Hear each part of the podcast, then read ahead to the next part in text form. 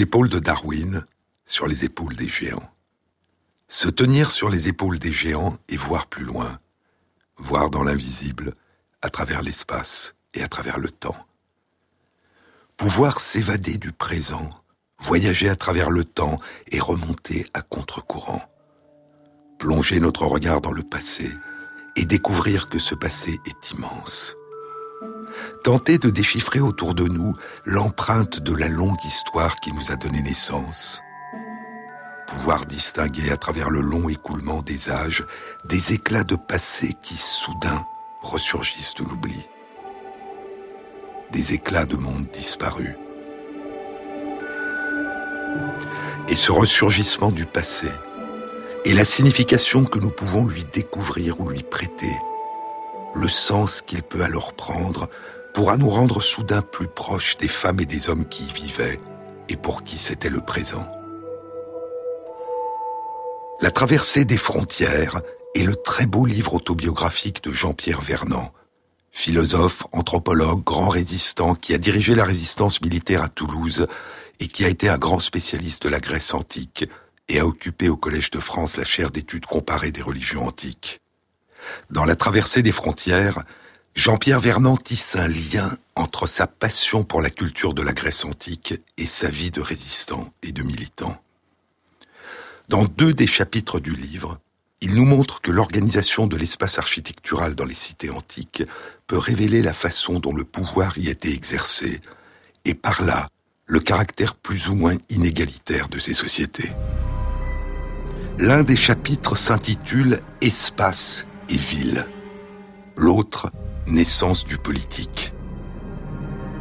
Chez les peuples pasteurs, dit Vernand dans Naissance du politique, chez les peuples pasteurs voués pour l'essentiel à l'élevage comme l'ont été les Grecs de l'époque homérique, la domestication des animaux a conduit les pasteurs à concevoir le rapport du roi avec ses sujets sur le modèle de la domination exercée par le berger sur les bêtes de son troupeau. Le roi est poimen laon, pasteur des peuples, comme le formule plus de 40 fois l'Iliade et plus de 10 fois l'Odyssée. La souveraineté est donc initialement liée dans l'esprit des Grecs anciens à l'idée du kratos, du pouvoir de domination et de la biais, la violence brutale. Et Vernon cite l'exemple de Zeus, le dieu roi, le roi des dieux, dont le poète Hésiode dans la Théogonie, la généalogie des dieux, dit que la souveraineté se marque par la présence permanente à ses côtés des deux fils du Styx, le fleuve des enfers. L'un s'appelle Kratos, l'autre Biais, domination et violence brutale. Zeus règne sur tous en maître absolu. Et pour un groupe qui partage cette conception du souverain, dit Vernant, le problème ne sera pas de définir ce qui fonde et consacre le statut de roi, ce qui justifie la soumission à son égard, mais ce qui va permettre de neutraliser le pouvoir absolu qu'il exerce sur autrui. Et ce sont les modalités de cette neutralisation qui vont conduire à l'émergence de la politique. C'est-à-dire, dit Vernant, citant Démocratie ancienne et moderne de Moses Finlay, c'est-à-dire l'art de parvenir à des décisions par la discussion et d'obéir à ces décisions comme condition nécessaire à une existence sociale civilisée. Il existe en grec trois termes pour dire roi, poursuit Vernant. Le premier, anax, et celui qui désigne, il y a environ 3500 ans, dans le monde mycénien, le personnage qui régente depuis son palais, avec l'aide de ses scribes, toute la vie sociale, économique, guerrière et religieuse de son royaume. Anax est un terme absolu. On est Anax ou on ne l'est pas. Dans l'épopée homérique, au 8e siècle avant notre ère, le terme s'est effacé. C'est désormais Basileus qui désigne le roi mais le terme admet un comparatif. On est basilotéros, plus roi qu'un autre, moins qu'un troisième. On peut être aussi le plus roi de tous, basilotatos, comme Agamemnon. Mais il n'y a pas dans l'armée achéenne, dans l'armée grecque engagée dans l'expédition contre Troie, un souverain unique. Il y a des rois, des personnages royaux à la tête de leur contingent. Ils sont indépendants et se considèrent égaux les uns aux autres. Ils forment une élite, les aristoïs, les meilleurs, se définissant par leur supériorité de vaillance au combat ou par la qualité éminente des avis qu'ils dispensent dans les conseils. Force du bras, mais aussi sagesse du discours, prudence de la langue.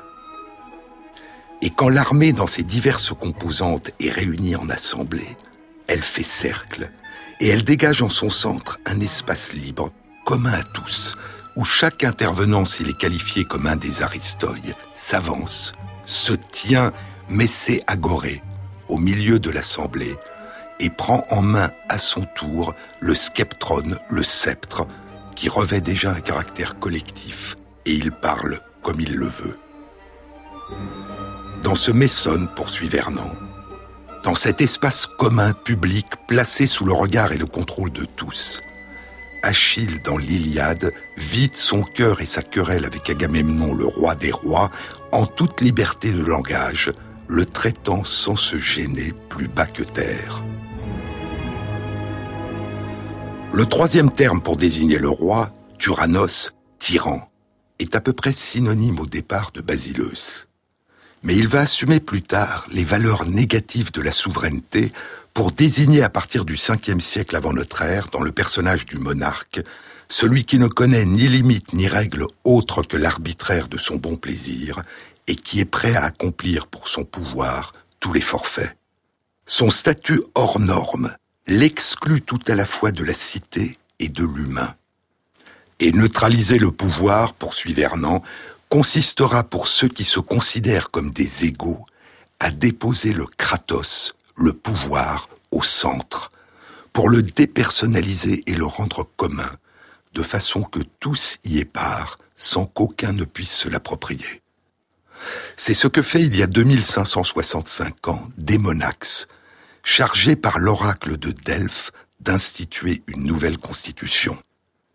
Cet épisode auquel Vernon fait référence est rapporté il y a près de 2500 ans par Hérodote dans son grand œuvre Historiae, l'enquête, dans le livre 4 de l'enquête.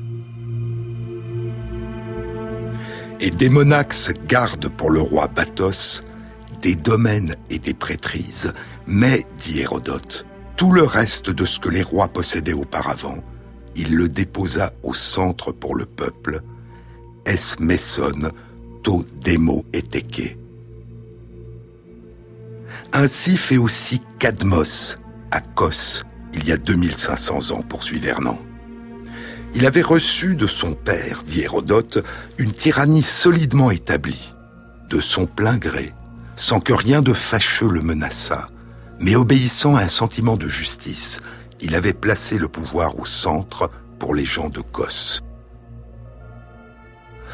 Quand Athènes, au bord de la guerre civile, confie il y a 2611 ans le pouvoir à Solon, le nommant archonte pour qu'il réconcilie la cité avec elle-même en arbitrant le conflit, l'homme d'État, qui fait figure aussi bien de poète et de sage, explique dans ses élégies qu'il s'est refusé à agir par la force de la tyrannie, Turanidos biais. Il a eu recours, dit Vernon, à la puissance de la loi, Kratei nomu, ajustant l'une à l'autre la force et la justice, biais et diquet. Cette loi commune à tous, connue de tous, est humaine, alors même qu'elle a valeur de souverain.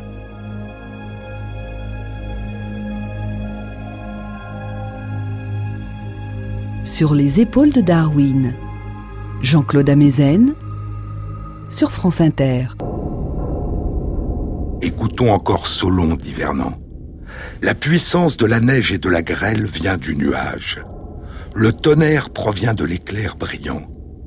Mais c'est des hommes grands, trop grands, qu'une cité est détruite. Et c'est son ignorance qui mène le démos, le peuple, à l'esclavage de la monarchia, le pouvoir d'un seul.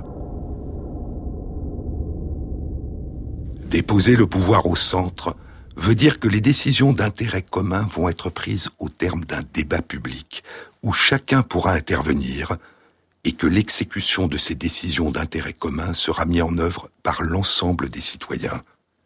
À tour de rôle, ils viendront au centre, occupant puis cédant la charge des diverses magistratures, si bien que la loi nomos et la justice diquet se substitueront à la puissance du souverain. Pas d'autre roi que la loi commune. Nomos basileus, la loi reine. Cette neutralisation du pouvoir suppose aussi qu'il ait perdu son caractère de sacralité. Nous dirions aujourd'hui qu'il soit devenu laïque et que les intérêts communs du groupe, les affaires humaines, soient traités comme un domaine relevant à travers le débat de l'analyse intellectuelle de l'expérience raisonnée. Déposer le pouvoir au centre, dit Vernon, le mettre en commun, c'est aussi le dépouiller du mystère, l'arracher au secret, pour en faire un objet de pensée et de débat public. Et cette révolution sociale a aussi une traduction architecturale.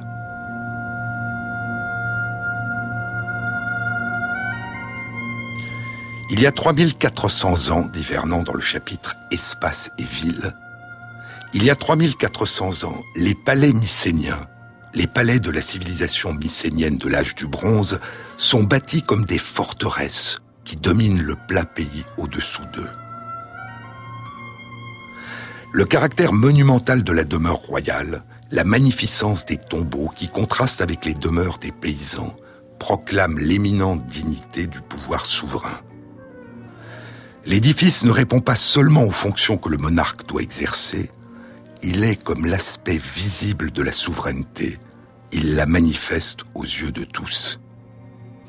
Le palais est l'incarnation du pouvoir dans ce qu'il comporte d'exceptionnel, d'au-delà de la norme humaine. Il y a environ 2800 ans, avec l'avènement de la cité-État, la police, tout change.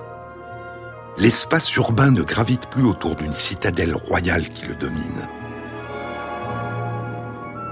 Il est centré sur l'agora, la grande place centrale, qui plus encore que le marché où s'échangent les produits, est par excellence le lieu où circule librement la parole entre partenaires égaux. Le miracle grec, qui n'en est pas un, dit Vernon, c'est un groupe humain se propose de dépersonnaliser le pouvoir souverain, de le mettre dans une situation telle que personne ne puisse l'exercer seul à sa guise. Et pour qu'il soit impossible de s'approprier le pouvoir, on le dépose au centre. Pourquoi? Parce que pour une communauté d'individus qui se considèrent tous sur le plan politique en tant que citoyens d'une même cité, comme semblables et égaux, le centre incarne à équidistance de chacun un espace commun à tous, non appropriable, public, ouvert aux yeux de tous, socialement contrôlé, où l'avis de chacun, librement exprimé par la parole au cours d'un débat général, est mise à la disposition de tous. Déposer le kratos, le pouvoir de domination, dans ce lieu pensé comme central, dont tous les membres de la cité sont à égale distance, ce n'est pas seulement le dépersonnaliser, mais le neutraliser, le désacraliser en quelque sorte, pour en faire l'enjeu d'une discussion ouverte, d'une approche critique, d'une réflexion intelligente. Ainsi émerge le politique, une communauté qui entend régler elle-même, souverainement parce que sans souverain, par la discussion publique argumentée, toutes les questions d'intérêt général. Puis Vernon revient à la question de l'architecture et de l'urbanisme. Comment se traduit dans la structure, dans le plan, dans la géométrie de la cité cette nouvelle conception et cette nouvelle réalité du partage du pouvoir Pour les architectes, dit Vernon, pour les architectes, cela veut dire beaucoup de choses. Un seul exemple. Selon les fouilles que l'on a pu faire en Sicile, à Megara Iblaea, quand les fondateurs de la colonie arrivent de Grèce il y a plus de 2600 ans, ils vont projeter sur le territoire la conception de l'espace et de la ville qu'ils ont dans la tête. Et la première chose qu'ils font, c'est de dire où il ne faut pas construire. réserve un espace où il est interdit d'établir sa maison. Et c'est dans cet espace, au centre précisément, que l'on prévoit de mettre tout ce qui est public et commun. Ces colons arrivent donc avec l'idée qu'en matière d'architecture et d'urbanisme, il doit y avoir quelque chose de commun, et qu'une ville doit refléter dans sa structure cette géométrie, cet espace organisé qui est en même temps un espace politique. Il y aura l'agora, la grande place centrale, mais aussi des emplacements pour les temples, pour le gymnase, pour le stade, comme un peu plus tard pour le théâtre, puis pour les thermes. On voit là comment, à un moment donné dans l'histoire de l'humanité, le politique est venu converger avec ce caractère intellectuel et esthétique qu'est le travail de l'architecture. Mais l'émergence du politique a probablement eu lieu avant, poursuit Vernon, et peut-être aussi ailleurs. Il évoque l'anthropologue Marc Abélès. Marc Abélès, dans le lieu du politique, signale la présence en Éthiopie du Sud-Ouest, chez les Ocholos, de places publiques, d'assemblées, de formes de citoyenneté, différentes formes d'exercice collectif du pouvoir, différentes sociétés démocratiques au sens athénien du terme semblent avoir existé à travers l'espace et le temps. C'est le thème d'un livre du prix Nobel d'économie Amartya Sen, intitulé La démocratie des autres, dans lequel il décrit les nombreuses formes de gouvernement par la discussion, par la délibération, et les processus de décision collective qui ont émergé depuis longtemps hors de l'Occident.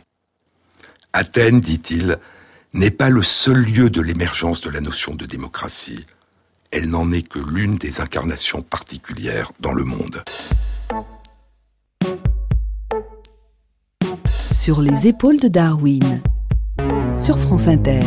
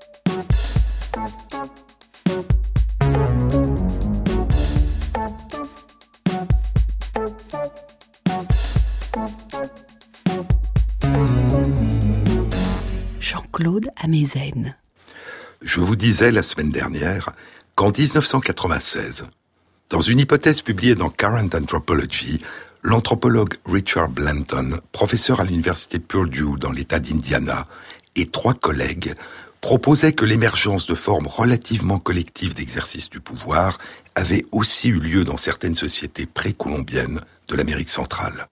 Et que l'évolution de ces sociétés d'Amérique centrale jusqu'à la conquête espagnole au début du XVIe siècle avait impliqué un balancement entre deux formes très différentes d'exercice du pouvoir. D'une part, des régimes autocratiques des royaumes profondément inégalitaires, fondés sur une lignée qui exerçait tout le pouvoir et qui accumulait l'essentiel des richesses, dont la généalogie mythique était célébrée, des régimes que les chercheurs nomment des régimes fondés sur l'exclusion et centrés sur un seul individu. Et d'autre part, des régimes où le pouvoir semble avoir été exercé de façon plus collective par un ou plusieurs groupes ou corporations, des régimes moins inégalitaires en termes de distribution de richesses, même s'il ne s'agit pas de démocratie au sens où nous l'entendons aujourd'hui. Et Blanton et ses collègues proposaient que dans les anciennes civilisations de l'Amérique centrale, l'architecture et l'urbanisme de certaines cités étaient l'un des signes caractéristiques qui permettaient de distinguer ces deux modes d'exercice du pouvoir et de distribution des richesses. Les fouilles archéologiques récentes ont apporté des données en faveur de cette hypothèse.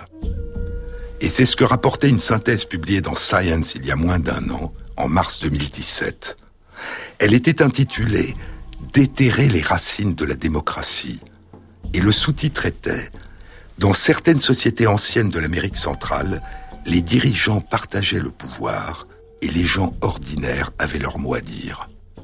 Par exemple, Tenochtitlan, la capitale de la civilisation des Mexicas, les Aztèques, qui comptait probablement 200 000 habitants et qui sera détruite en 1521 par le conquistador espagnol Hernán Cortés, Tenochtitlan était une cité typiquement autocratique, gouvernée par une lignée d'empereurs. Et les magnifiques palais, les grandes pyramides et les disparités de taille des habitations suggèrent une inégalité de distribution des richesses, comme dans les grandes cités des royaumes Olmec et Maya, qui l'ont précédé dans le sud du Mexique. Au contraire, dans la cité aztèque de Tlaxcalan, bâtie aux environs de l'an 1250 de notre ère, contemporaine de Tenochtitlan et située à 100 km à vol d'oiseau, dans la cité de Tlaxcalan, il n'y a pas de palais, pas de pyramides, pas de tombes somptueuses.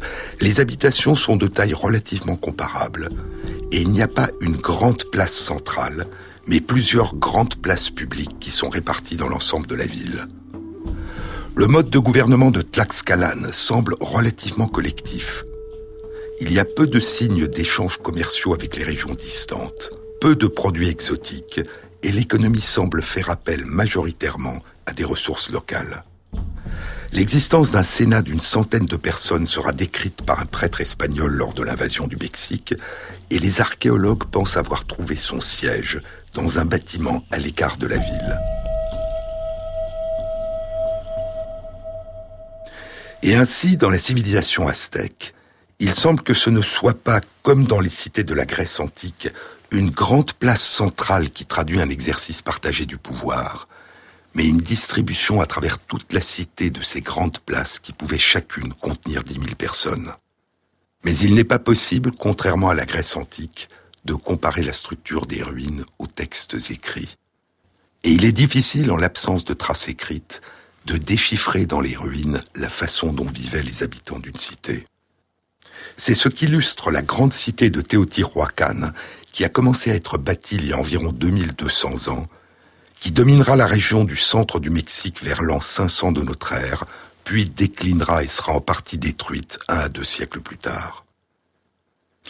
Les ruines suggèrent l'existence d'un pouvoir autocratique, et notamment la grande et longue avenue des morts qui longe l'énorme pyramide du Soleil et conduit à la place centrale où s'élève la pyramide de la Lune et la pyramide du serpent à plumes.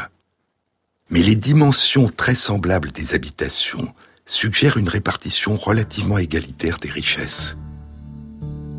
S'agissait-il d'un pouvoir autocratique qui imposait une répartition relativement égalitaire des richesses Ou d'un pouvoir partagé qui a bâti des symboles monumentaux d'un pouvoir commun L'avenue des morts, les pyramides? La majorité des archéologues aujourd'hui penchent pour cette deuxième hypothèse, mais on ne sait pas. Et cette ambiguïté traduit la difficulté de faire le lien entre ce que les fouilles archéologiques révèlent de la répartition des richesses et ce qu'elles suggèrent sur les formes d'exercice du pouvoir. Toujours est-il que vers l'an 600 de notre ère, l'avenue des morts et les pyramides seront brûlées. Et l'absence de désastre dans le reste de la ville suggère que la cause en a été une révolte et non une conquête. Quelle a pu en être la cause? On ne le sait pas. On ne peut qu'imaginer, tenter d'interpréter et continuer à rechercher dans les ruines les vestiges d'un passé depuis longtemps disparu.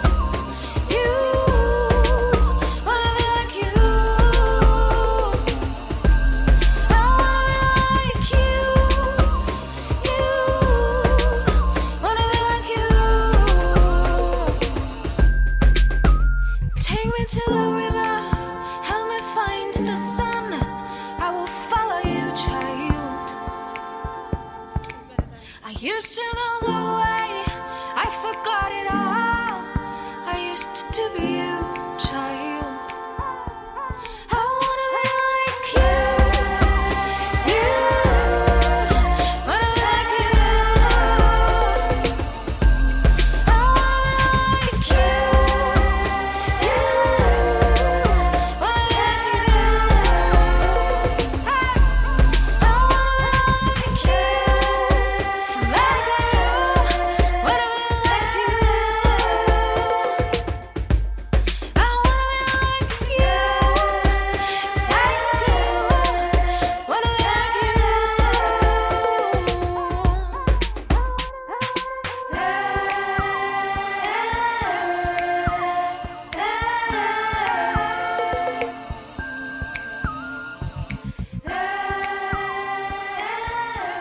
Sur les épaules de Darwin.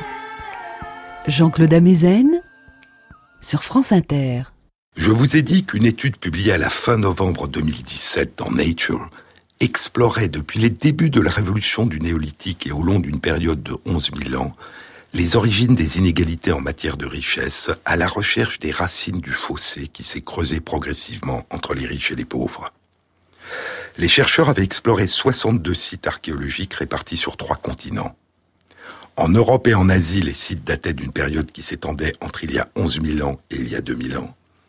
Et en Amérique du Nord et en Amérique centrale, les sites dataient d'une période qui s'étendait entre il y a 3000 ans et il y a environ 300 ans, au moment de la destruction des sociétés amérindiennes de l'Amérique du Nord par les colons européens.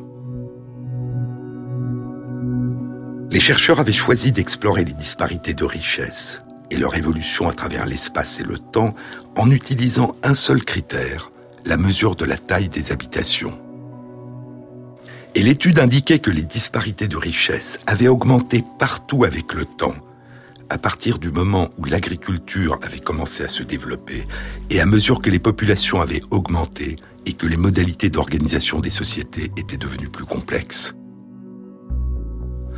Parce qu'il est difficile de comparer dans différentes régions du monde des sites qui datent de périodes aussi différentes entre il y a 11 000 ans et il y a 300 ans.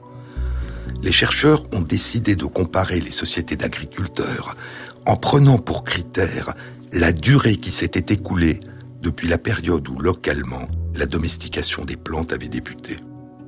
Et l'étude indique que cette évolution vers toujours plus d'inégalités économiques, une fois accomplie la transition vers l'agriculture, cesse d'être uniforme dans le monde à partir du moment où plus de 2500 ans à 3000 ans se sont écoulés depuis la domestication des plantes.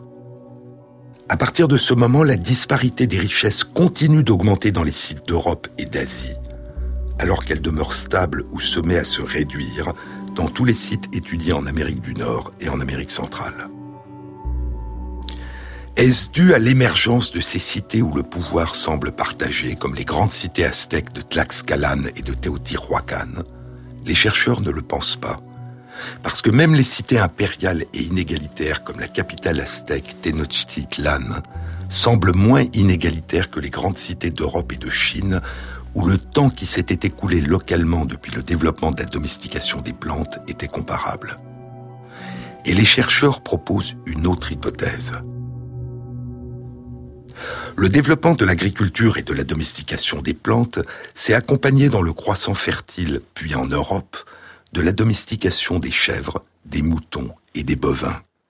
La présence de bovins domestiques permet le développement du labourage à l'aide de charrues tirées par des animaux de trait, ce qui étend considérablement la surface labourable et produit de grandes quantités d'engrais. Et la domestication des chèvres et des brebis permet la production d'autres ressources, comme le lait et la laine. Et cette intensification de l'agriculture par l'intermédiaire des animaux domestiques a probablement augmenté, pensent les chercheurs, les inégalités économiques préexistantes. Les familles les plus riches, qui possédaient le plus d'animaux, pouvaient obtenir un rendement plus important de leurs champs, stocker leur surplus de récolte et louer sous une forme ou une autre leurs animaux à ceux qui en étaient dépourvus.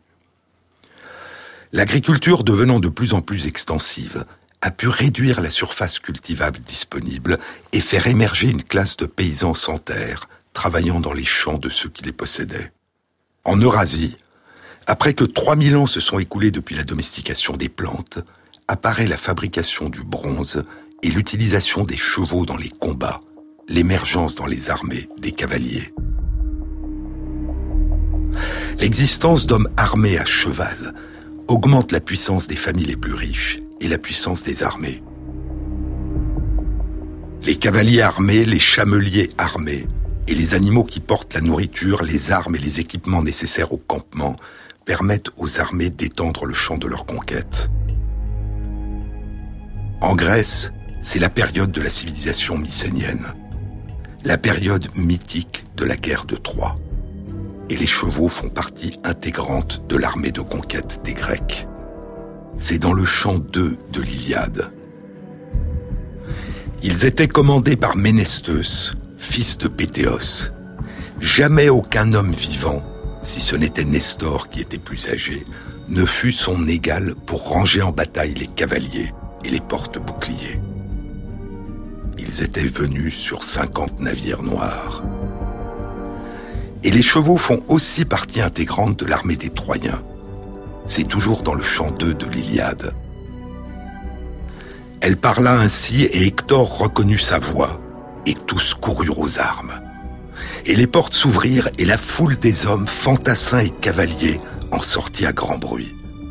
Il y avait en avant de la ville une haute colline qui s'inclinait de tous côtés dans la plaine. Là se rangèrent les Troyens et leurs alliés. Et l'Iliade mêle aux évocations des chevaux et des chars des guerriers des images qui renvoient à la civilisation des agriculteurs dont ils sont issus. C'est dans le chant 5 ainsi que dans les airs sacrés, à l'aide de vanneurs et du vent, la blonde Déméter, la déesse de l'agriculture et des récoltes, sépare le bon grain de la paille, et que celle-ci, amoncelée et couverte d'une poudre blanche. De même, les Achéens, les Grecs, étaient enveloppés d'une poussière blanche qui montait du milieu d'eux vers le ciel, et que soulevaient les pieds des chevaux en frappant la terre, tandis que les guerriers se mêlaient de nouveau et que les conducteurs de chars les ramenaient au combat. Plus tard, dans l'Énéide, quand Virgile chantera l'origine légendaire de Rome, quand Aîné, ayant fui Troie en flammes, arrive en Italie dans le Latium, les chevaux sont de formidables participants au combat. C'est dans le chant 11 de l'Énéide. Cependant, les forces troyennes approchent des murailles de la ville, ainsi que les chefs étrusques et toute la cavalerie partagée en escadrons égaux en nombre. Sous les armes brandies, la campagne étincelle. Les hommes avancent, les chevaux hennissent, tout s'enflamme.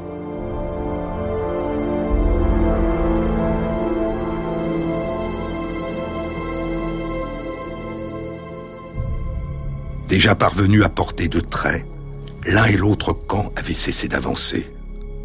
Tout à coup, un cri s'élève, et ils chargent, excitant leurs chevaux qui s'emportent, et de part et d'autre simultanément lancent des traits aussi serrés que des flocons de neige. Le ciel est couvert de leur ombre. Les bovins et les chevaux domestiques, disent les chercheurs, ont probablement joué un rôle dans l'extension des champs cultivés, dans l'augmentation des échanges et du commerce, dans les conquêtes, et ils ont ainsi contribué à l'augmentation des populations, à l'augmentation de l'étendue des États et des empires, et à l'accroissement des inégalités. En revanche, en Amérique du Nord et en Amérique centrale, 3000 ans après la domestication des plantes, il n'y a pas eu de domestication des bovins, des chèvres, des moutons et des chevaux. Et il n'y a pas de roues, et donc pas de chars ou de charrettes pour faciliter le transport sur de longues distances. Là, proposent les chercheurs, serait la différence principale qui se traduit par un accroissement constant des inégalités économiques dans l'ancien monde et à une stabilisation une réduction des inégalités en Amérique après 3000 ans de domestication des plantes. Pour les chercheurs, la domestication des animaux de trait et de combat a été le seuil qui explique la bifurcation entre les trajectoires des inégalités sur ces deux continents. Mais les choses ne sont pas aussi simples. En Chine, où les inégalités ont continué de s'accroître après 3000 ans de domestication des plantes, d'une façon parallèle et comparable à l'accroissement des inégalités en Eurasie, en Chine, pendant longtemps, il n'y a pas eu de domestication de bovins, de chèvres, de moutons ni de chevaux.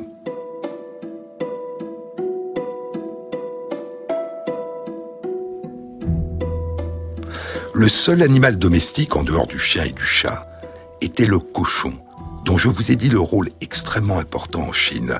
Un rôle en tant que source de nourriture, un rôle en tant que source de richesse, et un rôle symbolique important.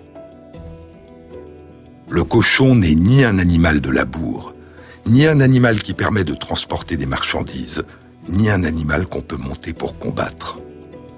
Mais les chercheurs proposent que l'élevage des cochons et l'accumulation de cochons par certaines familles a pu favoriser à elle seule l'accroissement des inégalités en termes de richesse.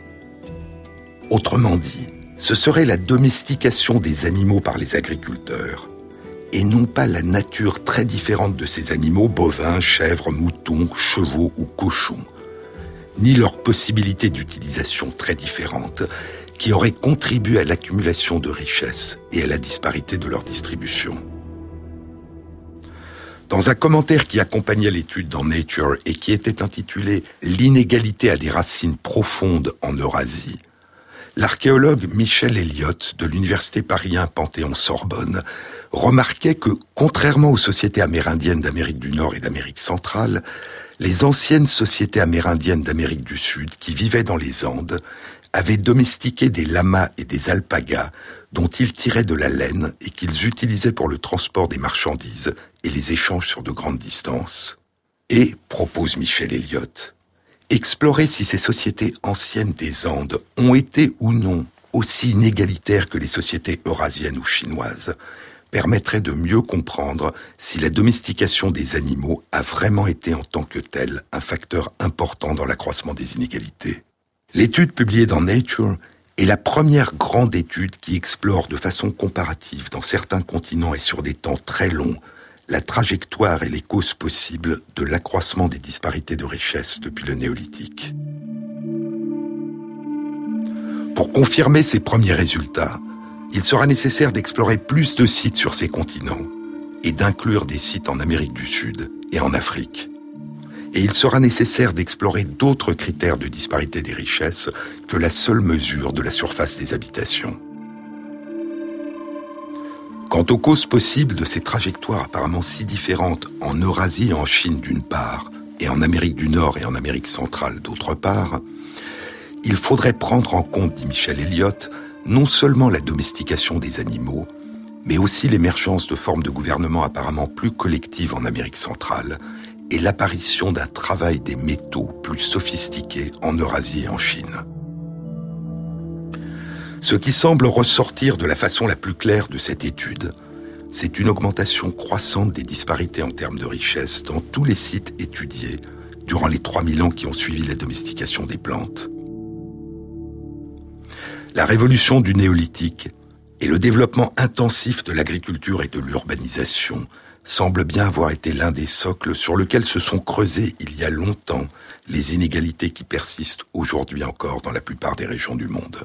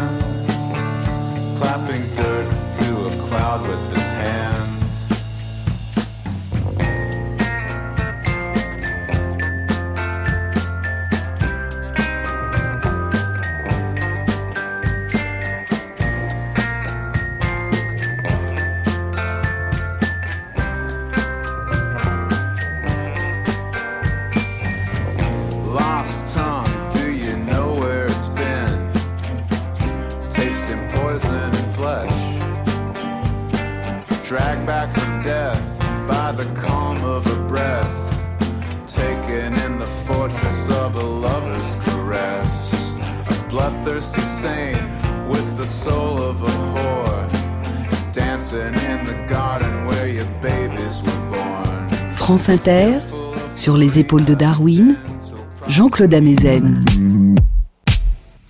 L'exploration du lointain passé nous renseigne sur les racines des inégalités en matière de distribution de revenus et de richesses à travers l'espace et à travers le temps. Des inégalités économiques dont le monde nous présente aujourd'hui une tragique image. Actuellement, 2 milliards de personnes vivent dans l'insécurité alimentaire sans savoir si elles mangeront demain. 850 millions de personnes souffrent des maladies de la faim et de la dénutrition. 1 milliard 200 millions de personnes n'ont accès ni à l'eau potable, ni à des sanitaires. L'économiste Amartya Sen a montré depuis longtemps que les famines sont dues, dans la quasi-totalité des cas, non pas à une production insuffisante de nourriture, mais à l'existence d'inégalités à une absence de solidarité, de partage, de véritable démocratie et à une absence d'accès de certaines populations ou personnes à leurs droits fondamentaux. Des études suggèrent que le développement mental de 250 millions d'enfants dans le monde sera profondément altéré par la pauvreté, la pollution et la sous-alimentation. Chaque année, dans les pays pauvres, plusieurs millions de personnes, dont de très nombreux enfants de moins de 5 ans, meurent encore de maladies infectieuses pour lesquelles nous disposons collectivement des vaccins et des médicaments qui permettraient de les sauver. Et aux catastrophes naturelles s'ajoutent celles causées par les guerres, les massacres, la torture, la traite des femmes et des enfants, les exodes et les déplacements forcés de population. Et les drames que vivent les réfugiés qui fuient ces désastres, mourant aux portes des pays riches qui leur ferment leurs frontières, ou y survivant dans la détresse et l'abandon. Quand nous évoquons la nécessité d'un développement durable, supportable, nous devrions insister sur la nécessité qu'il soit durable pour tous, supportable par tous, sur la nécessité d'un développement qui soit équitable. L'exploration du présent et l'exploration du passé ne nous parlent pas seulement du fossé entre les riches et les pauvres, mais aussi des inégalités en termes de droits. Et lorsque l'on parle de pouvoir partagé dans les démocraties de la Grèce ou de la Rome antique, et probablement dans les anciennes cités de l'Amérique centrale, il ne s'agit pas de démocratie au sens où nous l'entendons aujourd'hui. Il ne s'agit pas d'un pouvoir exercé par un tyran, mais d'un pouvoir partagé par un groupe, les citoyens, des citoyens égaux entre eux, mais dont l'exercice du pouvoir exclut une grande partie des habitants de la cité. Ce qui a été et demeure un long chemin toujours inachevé vers le progrès en termes humains, c'est la reconnaissance effective de la liberté, de l'égalité et de l'accès de chaque personne à ses droits fondamentaux. L'histoire des exclusions, des discriminations, des inégalités en termes de droits est une très longue histoire. Dans la première démocratie occidentale, qui a probablement été Athènes, tout le monde était libre et égal, sauf les femmes, les esclaves et les étrangers. La déclaration d'indépendance des États-Unis en 1776 se voudra la première proclamation des droits de l'homme à vocation universelle.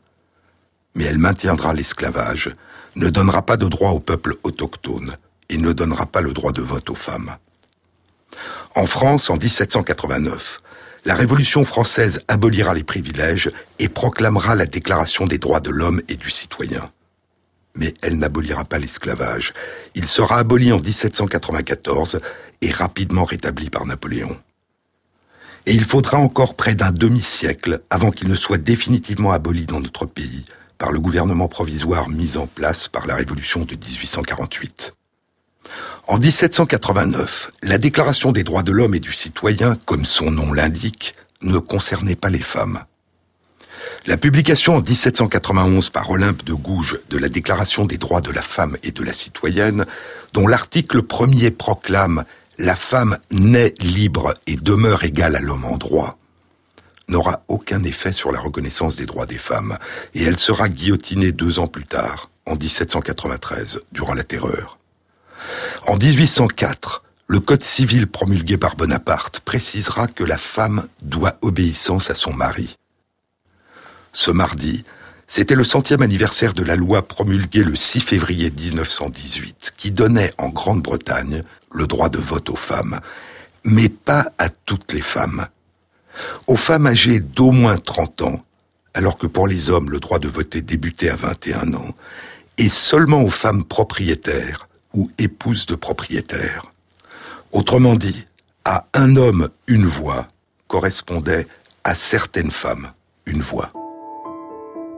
Dix ans plus tard, en 1928, les femmes se verront accorder en Grande-Bretagne le même droit de vote que les hommes. Et il faudra attendre encore 16 ans pour qu'en 1944, les femmes obtiennent le droit de vote en France. Et c'est au printemps 1945 que ce droit sera pour la première fois exercé et que la moitié de la population française, les femmes, obtiendra enfin le droit de participer à part entière à la vie politique dans notre pays. l'indépendance, et en particulier l'autonomie économique et professionnelle, la levée de la tutelle légale exercée par les hommes sur leurs femmes ne sera acquise que 20 ans plus tard. Ce n'est qu'en 1965 que la loi accordera à toutes les femmes mariées le droit de disposer de leur argent et de leurs biens, de disposer d'un chéquier et d'exercer une activité professionnelle sans avoir besoin d'une autorisation préalable de leur mari. 1965, c'est-à-dire il y a seulement 52 ans. Ce n'est qu'en 1970 que la loi substituera l'autorité parentale conjointe à la seule puissance paternelle. Et le Code civil indiquera que dorénavant, les deux époux assurent ensemble la direction morale et matérielle de la famille. 1970, c'est-à-dire il y a seulement 47 ans.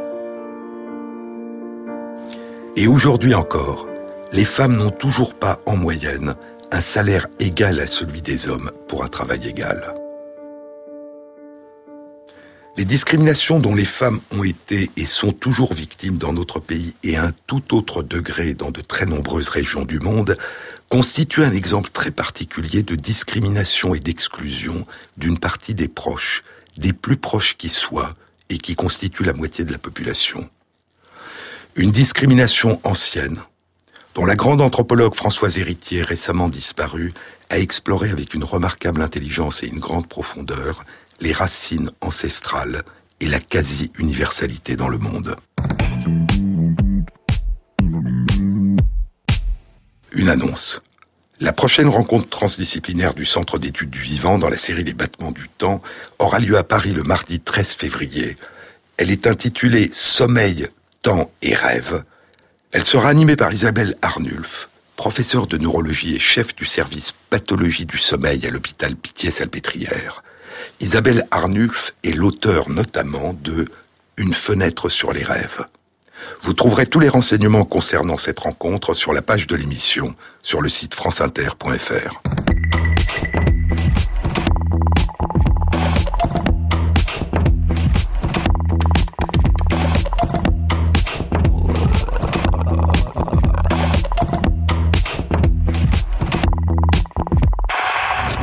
Cette émission a été réalisée par Christophe Imbert avec à la prise de son Julien Chabassu, au mixage Rémi Quincet et Jean-Baptiste Audibert pour le choix des chansons. Et merci à Christophe Magère qui intègre sur la page de l'émission les références aux articles scientifiques et aux livres dont je vous ai parlé. Bon week-end à tous. À samedi prochain.